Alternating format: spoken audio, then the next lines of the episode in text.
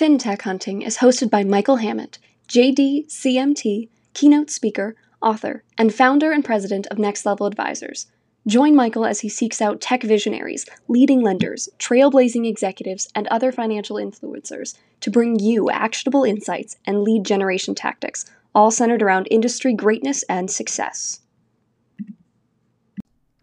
We would like to thank our 2022 FinTech Hunting sponsors Insellerate, Equifax, WFG Enterprise Solutions, CoreLogic, BeSmartee, Anomaly Squared, SourcePoint, Total Expert, and Next Level Advisors.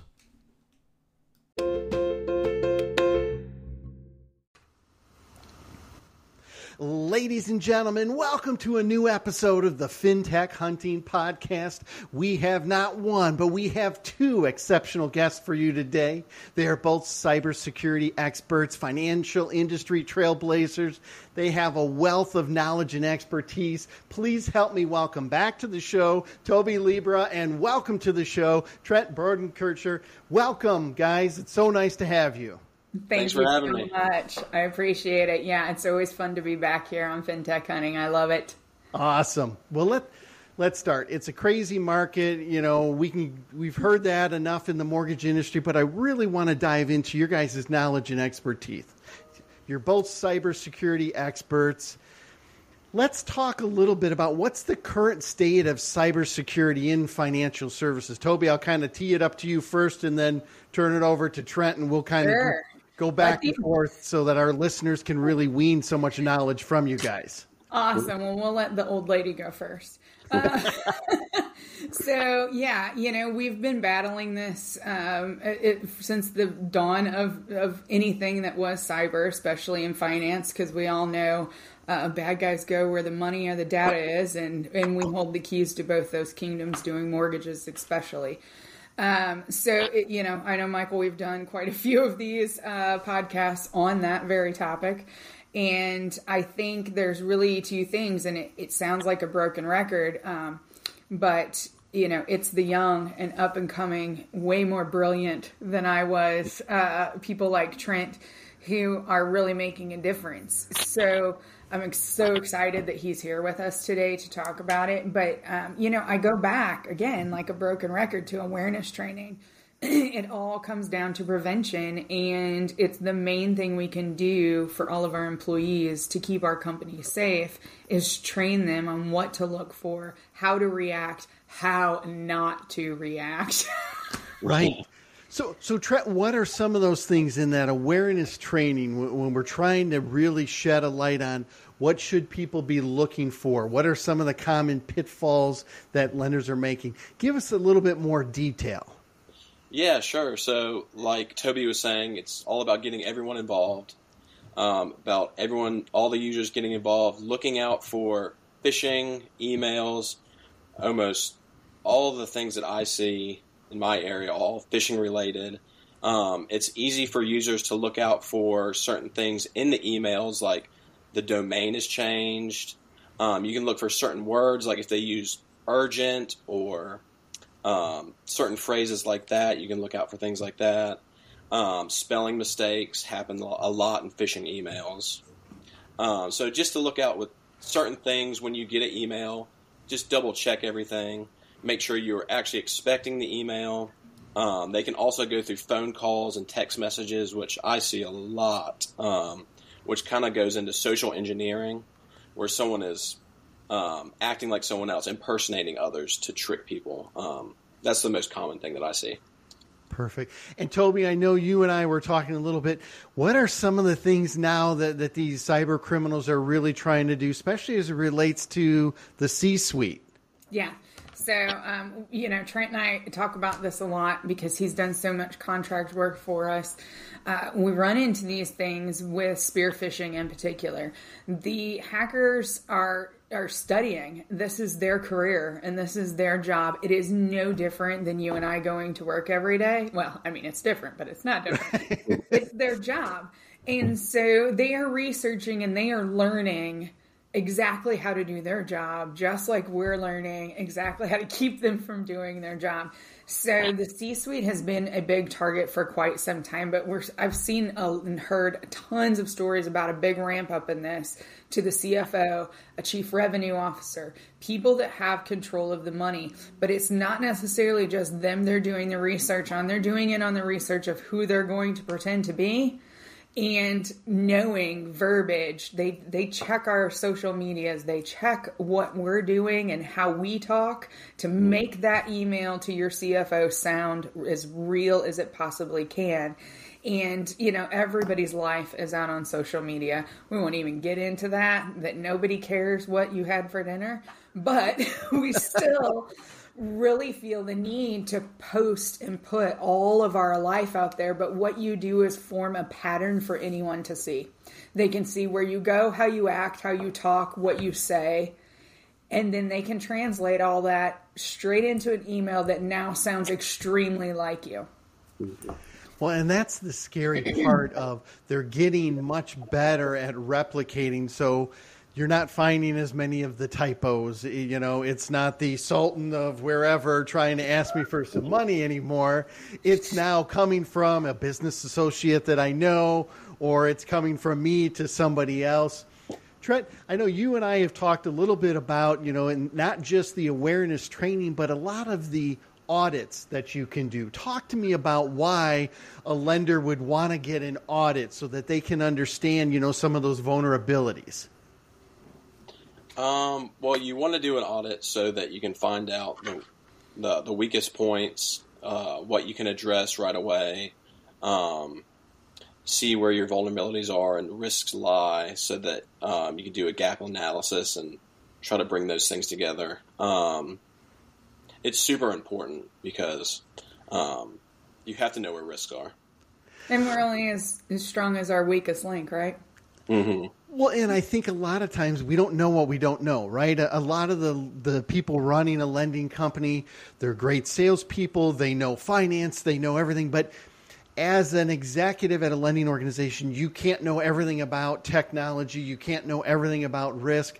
Talk to me a little bit, and either one of you can kind of jump in here. But why is it not only beneficial to do an audit, but why is it also very beneficial to have an outside firm do it so it's not just always internal staff? Because doesn't that also create some risk if it's just internal? Yeah, exactly. So if it's just internal, you might want to make the numbers look better in your favor as opposed to someone else coming in and doing a a real audit and really putting your weaknesses out there so that you can address them. Toby, anything you wanted to add on that? Yeah, um, I, I, think another thing, like Trent and I have talked about with situations that haven't have happened in the recent past, is there is so much turnover in this industry right now. And so when you're dealing with levels of access, this isn't just loan officers or ops or support people. This is also a lot of mid management and upper management and even C suite folks that are moving around to different companies. And so, what you know, we have to battle with is yes, your controls were set six months ago, but five of those people that had full access to your systems are no longer there. And have we shut that off? And does anybody know what's still open? And, and that's what people like Trent are so it's just a necessity for us to have him because he can go in and see all of those in one fail swoop with a vulnerability scan or to update your policies and procedures. And then we know who has access who had access and who shouldn't have access. Toby that's such an important point and it's a tough mortgage market, and when I the reason I'm bringing it up in this conversation is to your point. There's been a number of people that have either been let go, have either switched jobs, and like you said, it's not just the loan officer, it's not just the processor or the underwriter. There's a lot of C-suite executives. There's a lot of people that had full access, and it doesn't mean that all of them have malicious intent, but maybe they weren't real careful with protecting passwords Maybe they weren't really following some of the processes and the protocol, or the new people don't know that there's a process and a protocol and how you have to do things. Talk to me about is a lot of you know the the cybersecurity threats is it from outside or is it somebody internally letting somebody in. I, I, know there's a lot of kind of debate back and forth, and you guys are the expert. I'm by no means the expert, but talk to me on that front of. And is that why you guys brought up the phishing and everything else? Is because it's normally someone internally letting them in, whether it's accidentally or whatever. But give me some uh, feedback on that side of it. So I would agree that it is normally people inside of the company the users that accidentally click on something that they didn't know or they have too much access um, to areas that don't pertain to them. Um, and just being unaware of um, the risk that they pose and that they are the most vulnerable people in the in the company. They let the people in. And like you said, it, most of the time it's accidental. People get busy. They're working on loan files. They're under a lot of pressure. I've got to get more deals done. I didn't get this underwriting. Where is those documents from the Smith file? I got to get that Hammond thing. And then you start opening PDFs. You start opening a lot of those things. And that's where trouble lies. Walk me through how does somebody engage? What how do they vet like an external firm? How how would i determine if i'm a lender how would i determine who to come to as a cybersecurity expert? What are the questions i should ask? How would i vet a firm to know that that's someone that i can trust? Because that's one of the other fears right? I'm letting somebody come in and i'm opening up my systems how do i know that they're not going to do something to my data my my finances. Toby, you want to start, and then I'll turn that over to Trent. Yeah, I think there is absolutely no problem if if you ask for references and what size lenders, what types. You know, do you handle just IMBs? Are you doing credit unions? Because all of their systems are very different. And so I, I, don't think there's absolutely anything wrong when you're talking to someone about entering a contract with them for cybersecurity to ask, do you have clients that I can talk to? Do you have references? There is no reason any of us are not willing or have a list of, of clients that say that they can be contacted if it is legitimate. Um, so that that's first and foremost just check those references and and ask you know what they've dealt with what have they seen what's their forte? Um, you know lucky for us we have a team that that kind of covers the gamut from policies and procedures to breach remediation. So and everything lord knows in between. But there there are a lot of companies that just specialize in certain things only do penetration testing. Um, you have to know what your need is first in, in a free consultation. Let me tell you what, I can't tell you how many people are getting dinged for a consultation just to even go over with, we don't even know where the heck we are. And I think that is the other thing the fear financed people have because we have been breached by several large, large entities. And there's been tons of ransomware and loss over the last five, six, seven years they're scared to say they don't know where they are with cyber maturity levels.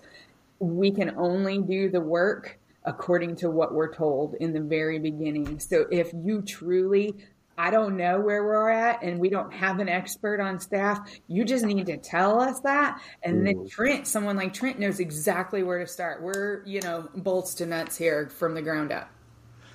I love it. And I think that's one of the concerns of, hey, how do I find someone? So you start with references, you start with, I should be able to get a free consultation to say, okay, where am I at? Let's lay the cards on the table. I'm sure if they requested, you guys would sign NDAs or do whatever you have oh, to do oh, from that realm so that people know that what they say is going to be confidential. But you also don't want to keep just kicking the can down the road if you're not prepared. No. Let's talk a little ransomware. You brought that up, and I mean, I cringe when I hear that. It's almost like somebody putting, you know, their hands down the chalkboard. But Trent, why don't you tell me a little bit about ransomware? What are some of the things we can be on the lookout for? What are some of the ways to protect your organization or yourself as an individual?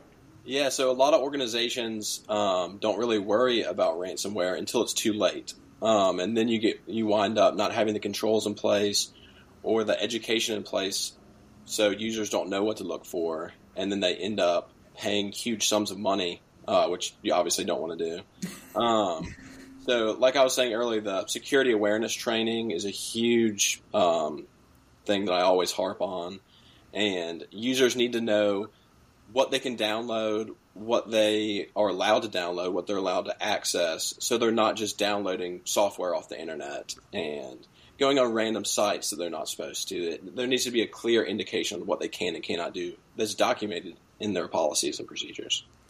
It all goes back to if, if you start and lay the foundation correctly and you have those procedures and you have those policies, you know what your vulnerabilities are and you start mapping it out that way.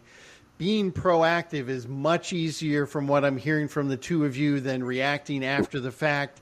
And then who knows, all bets are off, right? You don't know if it's ransomware, you don't know if they've now started, you know, taking down and shutting down your systems and everything else. We've only got a couple minutes, and I could keep talking to you guys for hours because you have so many key insights. Toby, I'll go to you first, but what are some things that lenders should focus on? If you had to say, hey, here's three of the top things that lenders need to focus on now, this year, before That's, the end of the year. That is so easy. Policy and procedures making sure your incident response, your business continuity, disaster recovery, and levels of access are in those policies and procedures and not by person but by title and department because the person changes. Oh, so let's is... just get it by title and department. Mm. Awareness training would definitely be the, if it's not running one A and one B, it's one and two policy and procedure and awareness training. Um, we are only as good as our people are and we are human and we're going to make mistakes. I want to say the third part in that is your business plan for how you handle an incident with your staff. I cannot tell you how many times we see something spin out of a little bitty snowball into an avalanche because someone was scared to report that they did something. They clicked on something, they opened something, they downloaded something. So it's sitting there in your system festering for two days until it either pops to IT or they finally confess. Here's the issue we can't go in with fear to our staff with cyber. You have to say, the second you think you did something wrong, if your gut has that knot, then you tell somebody. Because the faster we can get to it, the faster we can do remediation and less damage. So we really have to let our staff know there's a safe place to go and report, whether that's another person, whether that's a, a various email of reporting, but that they're not going to lose their jobs if they made a mistake. Now, if you've got somebody clicking on 15 emails a week, then it maybe they need a little extra awareness training. but, or they might not be the right person for the job. We'll have to see where that goes. This could be even uh, more malicious. so, Trent, as you start, to, we talked earlier about audits. What are some of the key areas that you look at when you start an audit? I'm sure there's kind of some foundation of this is where we start. What are some of those areas that you typically look at when you start looking at an audit so that people kind of get at least some context of here's the type of services that you guys can provide? You know, I mean, you're a sharp guy, you've worked for a lot of big companies. You're now doing consulting, but you're also open to the right opportunity. That young mind where you grew up on technology, I, I just want to make sure we hear some of the cool stuff that uh, you would look at when doing an audit? Yeah, sure. So I would say that the separation of duties would be the main thing, that the network is well segmented. So if one person is breached, it, you're not going to breach the whole company. Uh, it needs to be role based, access based. Um, everything needs to be pertaining to someone's role, and they should only have enough access as to do that role. So um, the network needs to be well segmented, and I would say that email protection obviously is very important, um, so that you filter out all the those unwanted emails. So it makes it a little bit easier on the employee. Um, yeah. One last question as we're down that road. What do you do with some of the companies, whether it's the tech companies that are selling into the financial services or some of the smaller, the community banks, the credit unions? They don't have a huge IT staff. They have one guy who handles the network and maybe a couple of other things. How do you handle that from a security so you don't have a single point of failure, but you also don't have the budget to have six people, seven people, so you can have redundancy and you can have it all segmented? What do you do in those kind of environments?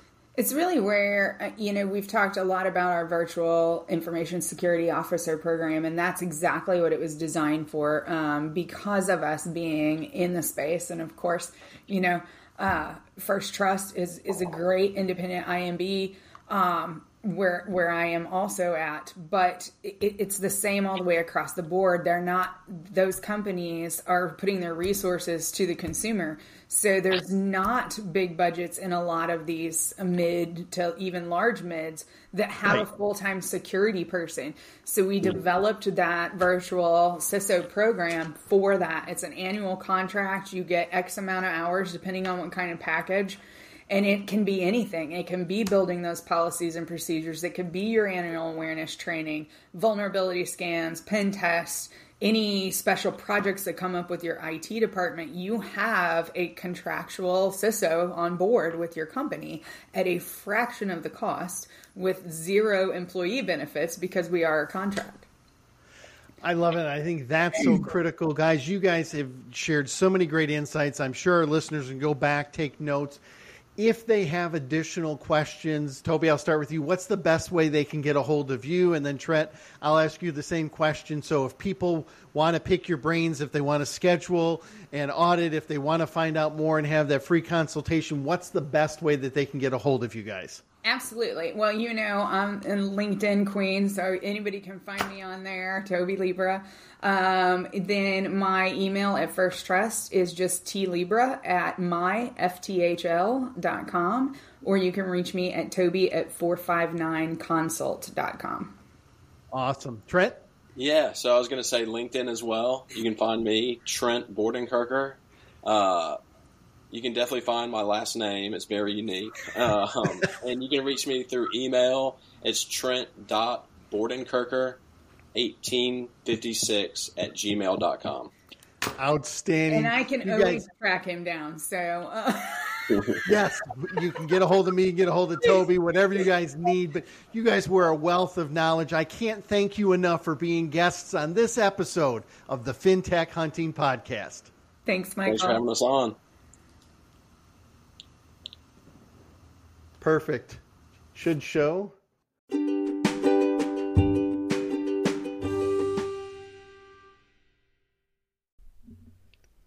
Are you looking to close more loans in 2021? Experience Insellerate's award winning customer engagement platform featuring lead management, CRM, call routing, sales enablement, marketing automation, borrower engagement, and data intelligence through innovative use of multi channel marketing text, social media, email, direct mail, phone, ringless voicemail, retargeting, and so much more. Insellerate, helping lenders close more loans through better borrower engagement. Schedule your personal demo today at Insellerate.com. FinTech Hunting is brought to you by Next Level Advisors. Next Level Advisors, where businesses come to grow. Are you struggling to keep up with record origination volumes? From property valuation and appraisal to title insurance and closing services, WFG Enterprise Solutions provides flexible mortgage origination services that address your organization's needs head on. By taking the time to understand how you run your business, WFG can create solutions that save you time and money on every transaction. That's why WFG consistently earns Net Promoter's world class ranking for customer satisfaction. Innovative solutions, world class customer satisfaction. Get to know WFG today at WFGLS.com. What does instant mean to you when it comes to income and employment verification? With the demand for loans increasingly being met with a competitive edge, lenders should turn towards automation. A key way lenders can move digital is by leveraging instant income and the employment data from the work number, which helps them keep pace in an era where every day brings new challenges. To learn more, visit theworknumber.com. Tired of logging into different systems to check your loan pipeline? Ready to update your processes to meet today's digital borrowers? Now you can with BeSmartee's all in one mortgage technology solution. Save yourself time and money and wow your borrowers. Find out how at besmartee.com.